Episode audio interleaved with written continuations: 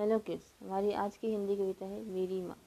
मैं छोटा सा एक बच्चा था, तेरी उंगली थाम के चलता था। तू दूर नज़र से होती थी, मैं आँसू आँसू रोता था। एक ख्वाबों का रोशन बस्ता तू रोज़ मुझे पहनाती थी। जब डरता था मैं रातों में, तू अपने साथ सुलाती थी। माँ, तूने कितने बरसों तक इस फूल को सींचा हाथों से? जीवन के गहरे भेदों को मैं समझता था तेरी बातों से। हाथ के तकिए पर अब भी रात को सोता हूँ। माँ, मैं छोटा सा एक बच्चा, तेरी याद में अब भी रोता हूँ।